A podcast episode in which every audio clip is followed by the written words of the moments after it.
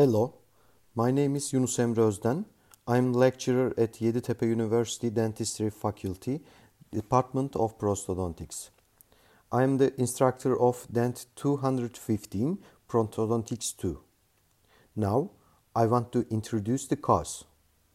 The language of the course is English.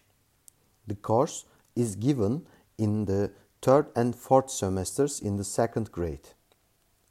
The course consists of one hour of theoretical lesson and three hours practical lessons every week in both semesters.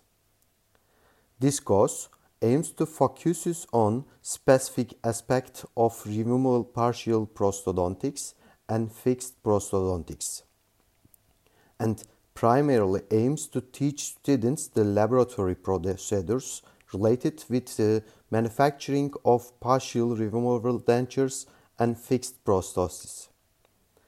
In the meantime, the students are taught to make correlations with clinical procedures so that they are prepared for the prosthodontics treatments they should carry out in the subsequent year.